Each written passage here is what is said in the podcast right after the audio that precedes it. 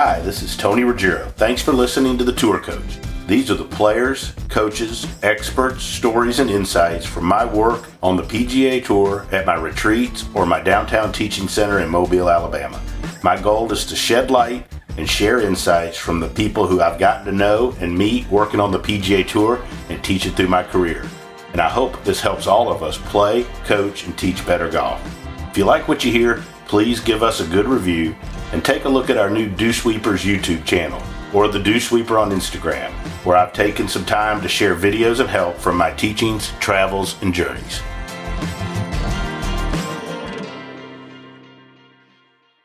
Joining me here on the tour coach, somebody I've been really excited about bringing on the on the pod here. Most people don't know this, but when I was a little kid, my grandfather retired to Pinehurst, and the first real golf I ever got to go watch was the World Amateur Championship at Pinehurst on I believe it was number two. I was a little kid, and I think nine years old, and uh, this gentleman was the winner there, and uh, was the first real golf, and I became an instant fan. He signed a golf ball for me. I was a little a little age, but Mr. Hal Sutton, Hal, thanks for taking time and joining me here, and that was a real cool thing as a little kid to to go watch. You weren't a, obviously professional yet, but that was the first real golf I ever got to really see, other than my grandfather's buddies who weren't that good. well, that was a a fun week. It capitalized a, a big year for me in 1980. Yep. So, you know, that was I had a lot of success that year at Pinehurst because I won the North South that year there. I won the U.S. Amateur there that year, and then won the World Amateur after that. So Pinehurst was real good to Hal Sutton that year. you ought to be a member there. They ought to get you an honorary member. Pretty that good. Uh, yeah. And you know, for me, like Pinehurst, it's where I, my grandfather retired, and I kind of learned to play, and it started my love for golf. And and then you know, one of my biggest coaching moments, I, my first U.S. Open that I coached at was there. And then uh, I coached the young man Andy Ogletree that won the U.S. Amateur there. So I've had some good things happen. But I always go back to kind of my love affair with golf started watching you play there at the World Amateur. Well, it's you know the heart of golf in America. Mm-hmm. To me, doesn't get any better than Pinehurst, and uh, I always felt like I was uh, in golfer's heaven when I went to Pinehurst. Yeah, it's a neat place. So you you know obviously you've won the PGA Championship, you won the Players. I believe it's like 14, 14 tour wins. I mean, now you kind of transition to to the instruction side, to you know a different side of golf. I want to talk about what you take from your playing days to that. I kind of curious, uh, and what do you think about like how is and the other part is how is instruction different with the folks out there on tour versus how it was when you know when you were playing? I think we've tried to take all of the gray that we can take out of instruction and turn it into black and white and numbers. And you know, it's a little bit frustrating for me to be honest with you because okay. when I started teaching it took away my feel for the game. And okay. actually, I'm not. I'm, I mean, we still have the academy, and and I teach in there one day a week now. I don't teach as much as I did, just because I, I want to try to get a little bit of my golf game back. And you know, the more I taught, the more I wouldn't even let people hit balls. I'd let them hit five balls to begin with. I'd give them my evaluation, and then I'd try to get them to make the change without a golf ball because the result of the shot is overpowering to the change. And people will revert back to what they know will produce a result. It may not be the result that they want, but it will produce a result. And, you know, we're trying to change their golf swing. And it's pretty amazing. You can take someone and show them what you're trying to do and ask them to maximize on it, and they'll get close to doing what you want them to do as long as it's not swinging at a golf ball. But the minute you say, okay, now move a golf ball over there, do it, they'll they'll look like the same guy that they were when they walked in. And once you can get them to see, hey, I can look like that, right. then they kind of buy in, and then they want to start making the changes. But you know, the golf swing's changed a lot. Uh, right. The modern day golf swing has changed a lot, and you know, I'm going to say some things on here that may or may not be popular, but I'll tell you this after all of these years of teaching and everything else, if I had it all to do over again, but I could take the knowledge that I have and go back and tell a young Sutton what to do. I wouldn't jump around and work with everybody looking for the Holy Grail because the Holy Grail doesn't exist as far as golf is concerned. You're either gifted with a real good golf swing or you somehow develop a real good golf swing. And guess what? It might be good in this guy's eyes, but in this guy's eyes over here, there'll be something wrong with it. And, you know, trying to please everybody is not going down the path that a person needs to go. I would go back and work with the guy that called me when I didn't need to call him and say, Hey, I've been thinking about you and I think you need to think about this because that's the guy that is spending overtime trying to help me be better. And, you know, if he's waiting on me to come see him, he's not spending enough time thinking about how I need to be better. And, you know, my point in saying that is the guy that loves you can help you the most. Man, that's so good.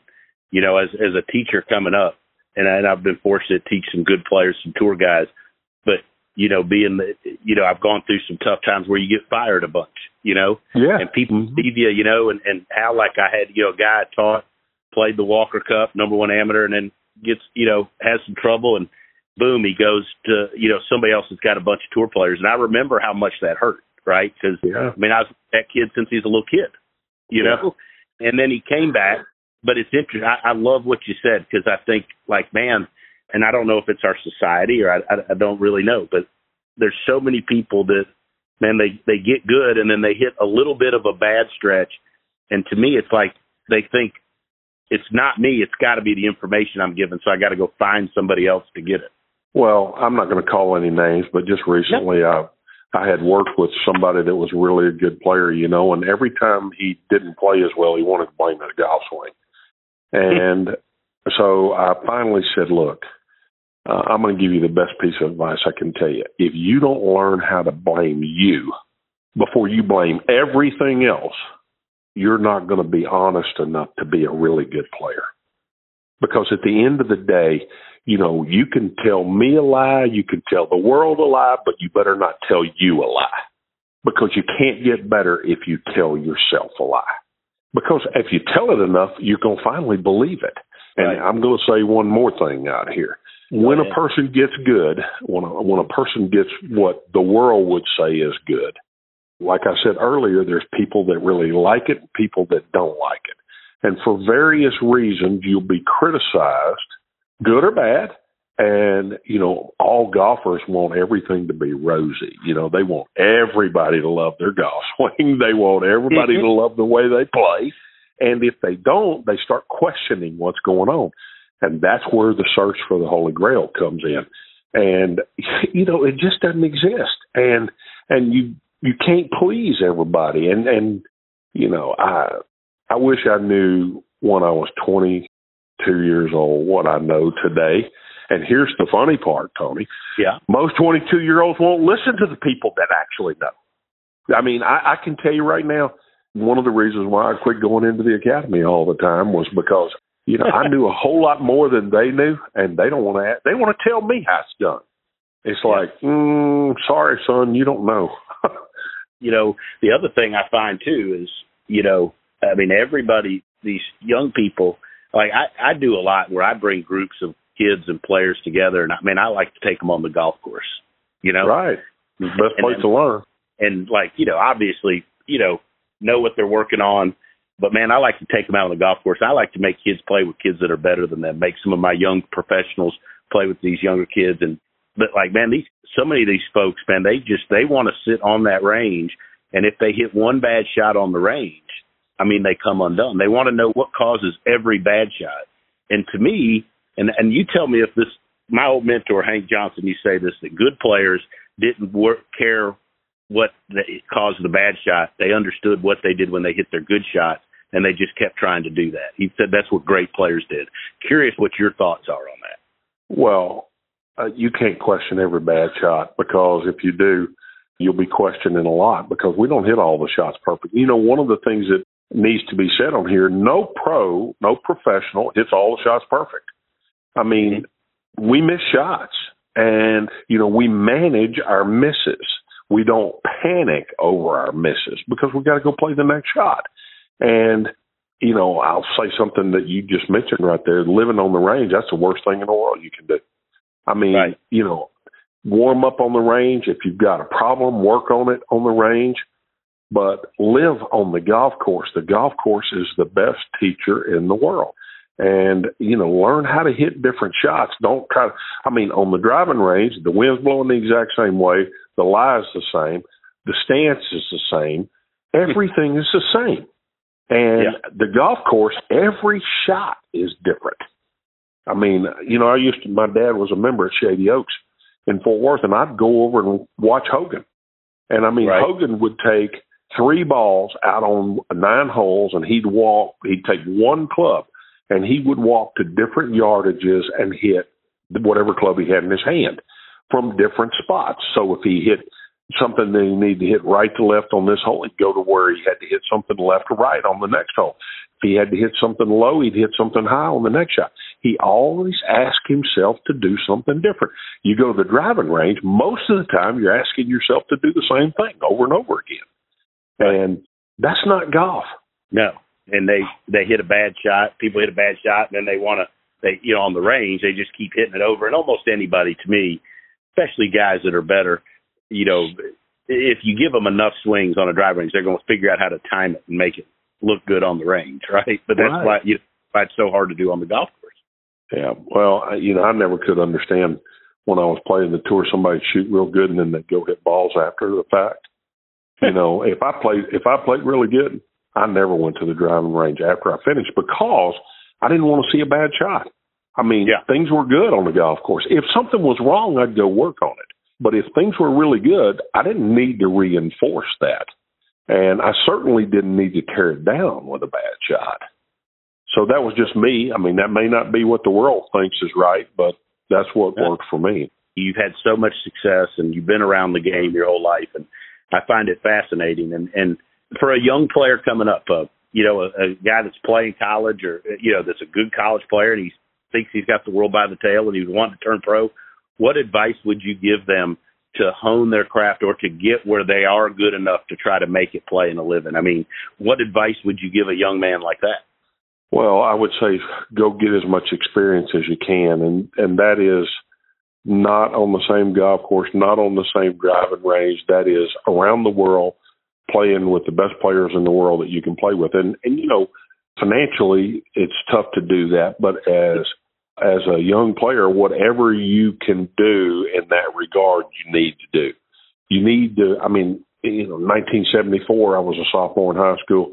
And I went to the Junior World in San Diego, and that's where I met Nick Price. And Nick Price and I were a long time, lifetime friends. We're still great friends. And, you know, that friendship forced a long time ago. He beat my ass out there, and I still liked him, and I wanted to be his buddy, you know. And right. he was from Zimbabwe, and I was from Shreveport, Louisiana.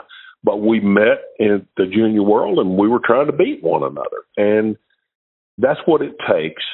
You know, I left there disappointed. I had a good friendship, but I was disappointed that I got beat.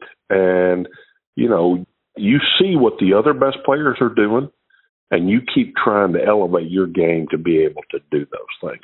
And you know, it, it you know, I used to say I was on the board of the tour, you know, and I'd say, you know, everybody talked about all the great players all the time and I said, This is like acting. I said, the truth of the matter is you don't know who is the lead actor without the supporting actor being there. And mm-hmm. so what I mean by that is is You've got to go see what the best players in the world are doing so that you can become the lead actor. I mean, you can see where your deficiencies are and where they're really good, and then go work on it and hone it. It's interesting you brought up being an actor, and one of my students, and he's a good friend as well, Rick Lamb. You know, played on tours from Korn Ferry. Uh-huh. He's a good friend Paul Azinger, and Paul's helped uh-huh. him with the short. And Paul talks to him about how the great players show up in character to play and they're in character. I was curious what your thoughts are on that. Are I mean, you know, when you play with Tiger, where you, I mean, did you have a character that you played yourself? Did you put yourself in character? Or, I mean, what was your thoughts when you show up and you're playing against the other guys that are the best players in the world? Well, I mean, I, to be honest with you, I, I just was truthful about who I was and who I could be. and uh, you know, I played into my strengths and away from my weaknesses, and that's what I saw the best players in the world do. It wasn't that I was afraid to hit a shot that I was weaker at. It was just that I knew percentage wise, I wasn't going to be as good a player if I put myself in that position all the time. And let me share something with you. One of the greatest players of all time, maybe the greatest, Jack Nicklaus, played exactly the same way into his strengths and away from his weaknesses. That's called managing what you have. You know, the only guy that I ever saw play the game that didn't fear the next shot was Tiger Woods because he had all of the next shots. He might not hit it, but in his mind, he knew he could hit the next shot wherever it went. And that's a freedom that very few people have ever played with. And that's not, if you don't have that, I mean, no one else has ever had it, then you need to become a manager of your game and you need to manage what you've got, but you've got to be honest with what you can and can't do. And, you know, that goes back to what I said to, in the beginning. You cannot lie to yourself. You have to be honest with yourself. Talk about the players that you watched, or that you not watched, but that you were around coming up and playing in all your years on the tour. What are some of the players that you learned the most from? Well, the first guy that I ran across in my professional career that I learned an awful lot from was Raymond Floyd. Mm-hmm. And Raymond taught me how to compete. You know, Raymond was fierce competitor. Didn't have what I would say was a story, you know, a perfect golf swing or uh, you know, he was a little unorthodox in the way he did a lot of things, but a great champion. And mm-hmm. he taught me how to be honest with myself and how to evaluate what I could and couldn't do and live within the perimeters of that. You know, you mentioned Paul Azinger. Paul and I were great friends. And, you know, I always admired Paul. Paul was a little unorthodox in the way he swung at a golf ball, but boy, was he a competitor as well. And, you know, there's, there's that 15th club in the bag called the will to win mm-hmm. that some people just have and others don't. And, you know, that guy, if he's got that 15th club in the bag, he doesn't have to be perfect everywhere else because he'll figure out a way to do it. And he also has uh, self confidence, you know, self belief. There's a difference between self belief and self confidence. And I would say that Paul Azinger was full of self belief. At the core of him, he knew he could do it, and you know that's a that's a, a mighty weapon to have. Hard to beat a person with that weapon, really. Yes, yes, it is. What players today do you watch as you watch the you know guys on tour today or best players around the world? Are there any players that stick out to you that you go like, you know, are there some where you go, hey, this guy would have fit in back would have been a you know back with these older guys, you know, or I mean anybody that impresses you and you really like some of the stuff now? Well, hard to argue with how good Rory is. Uh, he's you know he. I personally think he should have won more than he's won. He, if his putter yep. wasn't balky at times, he would. But you know, I like watching everybody play. I mean, you know, Adam Scott's got a freaking perfect golf swing, but right. he can't can't quite get it done as much as I'm sure he would like to, you know. And there's a lot of good young players. You know, I love the way Jordan plays Spieth with yeah. a lot of confidence, and he's you know he's up and down all the time right now, but he gets a lot out of a bulky driver from time to time. You know, so. Right. There, there's so many good players out there right now. You know, I mean, TrackMan and and the video cameras that we've got now have right. in many ways caused us all to swing the exact same way. And, you know, do I think that's good? I don't know. I don't know. I think there's some more good players out there that can't swing the way so under the ball and, you know, their spine won't let them do it. And right. if they weren't trying to do that and they were trying to be who they are, they might still be a really good player, but they do it a little differently. I mean, do you agree with that? A hundred percent. I mean, I think that uh, you know, I mean, I, I I think I'm not saying I don't have the technology. How I've got plenty of it, right? But I don't really. Ever, I, I yeah, I don't use it that much. You know, I mean, think the thing I'm most proud of is as a teacher is like if you look at some of the guys I've taught or teach, like they all swing a little different, right? And you wow. wouldn't say that guy's a guy that goes to X because he swings like that. Whereas, you know, I, I think our job as teachers is to help people find their path to being in their best as great as well, they can, what they can do. That's one of the things that I tell every kid that comes in that takes a lesson from me. I said, we're on a journey and we got to figure out where we're going and how we're going to go. And, you know, I don't know it and neither do you, but we will figure it out together. And right. it's not, it's not connect the dots. And I mean, we can easily draw lines and connect dots with all the technology that we've got now. And we can actually overlap swings and I can get you to look like so and so, but that may not be the journey that you need to be on. And, you know, without playing, and you can't tell that just on the practice tee or just in a simulator or anything else. It's like you said, you got to get them out on the golf course to figure out where the journey's going to go. Right. You touched on Rory, or you know, actually you touched on Adam Scott. You said, you know, doesn't seem, or you know, maybe hadn't gotten it done as much as he wants.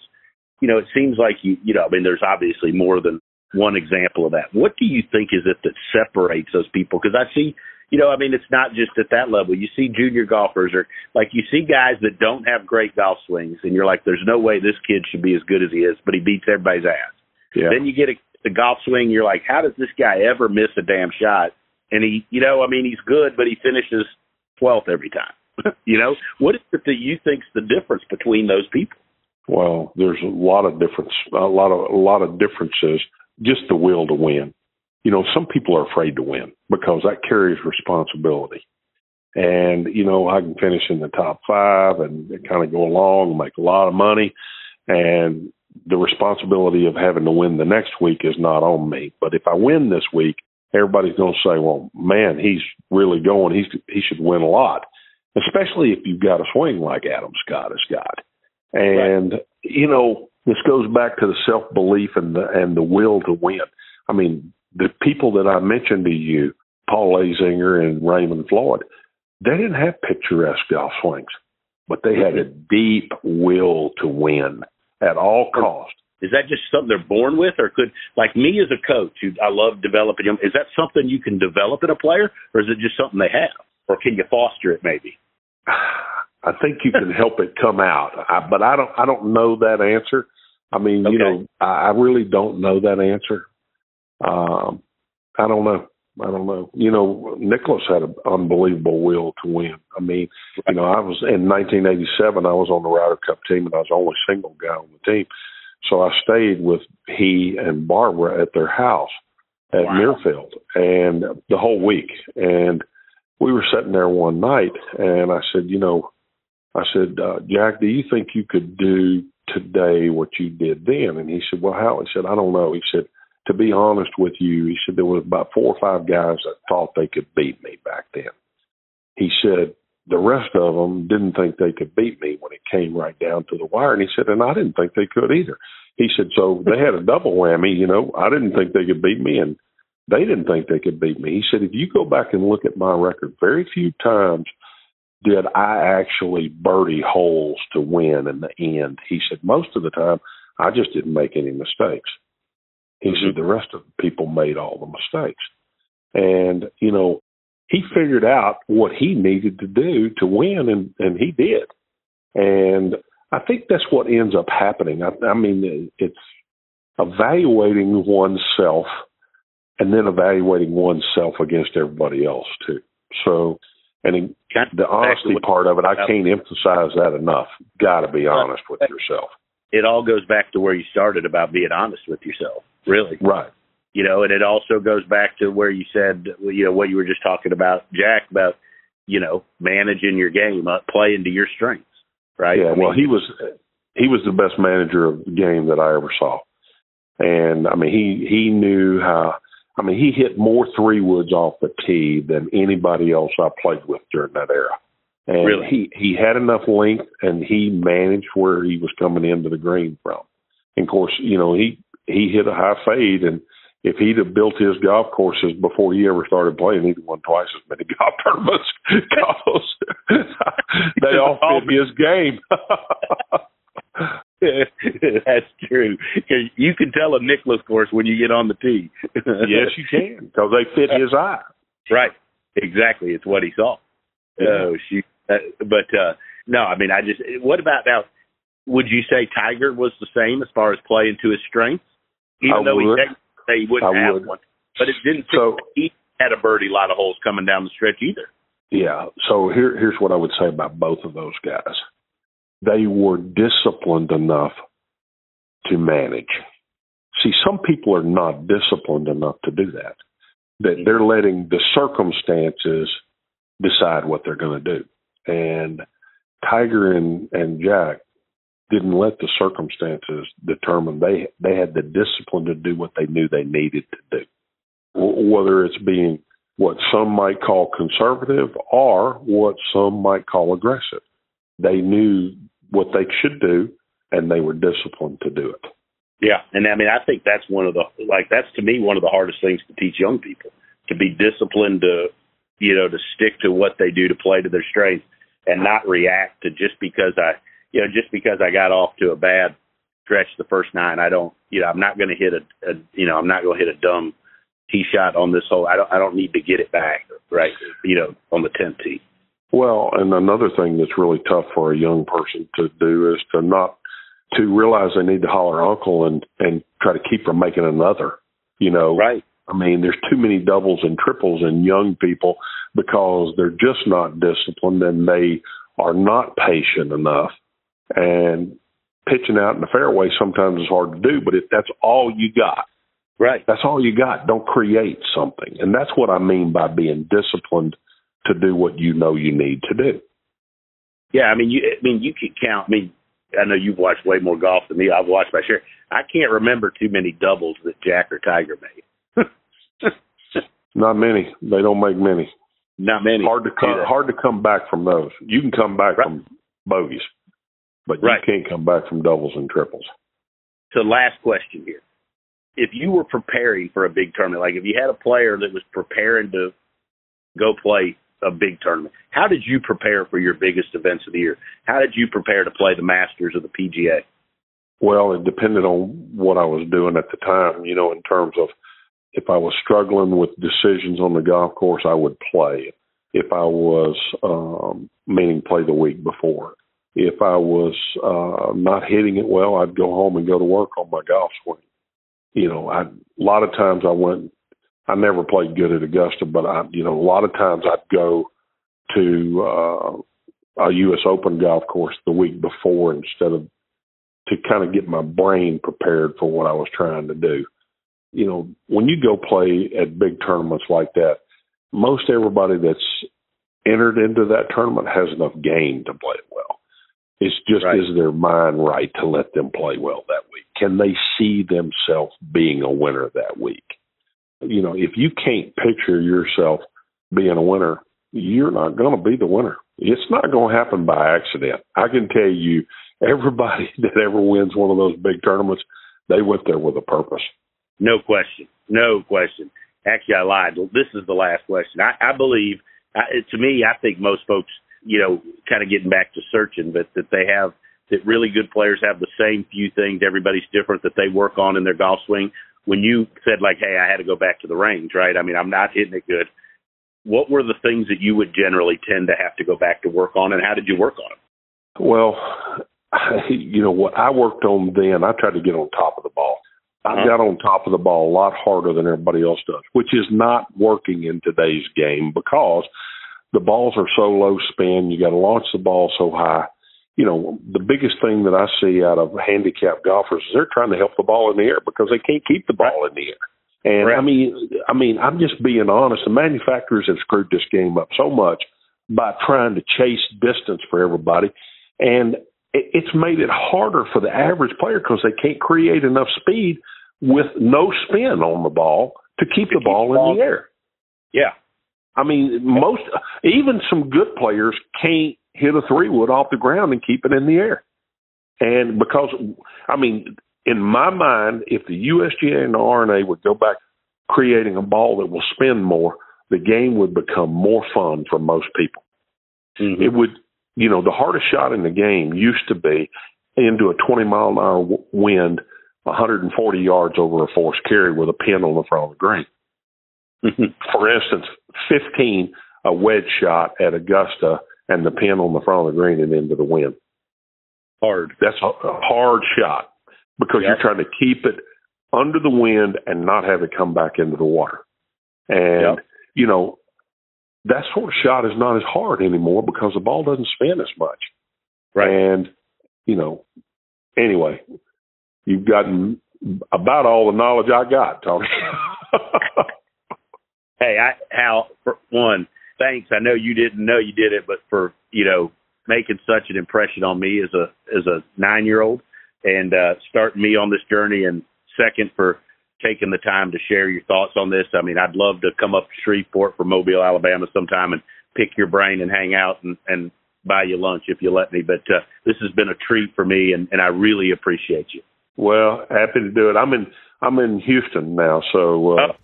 You coming to Shreveport, you're not gonna find me. I mean, I'll go to Houston. I go there all the time, but I'll look you up. I, I really do appreciate you taking the time, and this has been awesome stuff. Happy to do it. Thanks for listening to this edition of the Tour Coach. I want to take a minute and thank Cordie Walker and Golf Science Lab, as well as my sponsors Srixon, Buick, Bushnell, and Vineyard Vines for helping make all of this possible and helping me share my insights with you. If you like what you've heard, why don't you check out more on the Dew Sweepers channel on YouTube, as well as the Dew Sweeper on Instagram, or go to dewsweepersgolf.com to find out more about my teaching, my travels, and where you can find out more about me.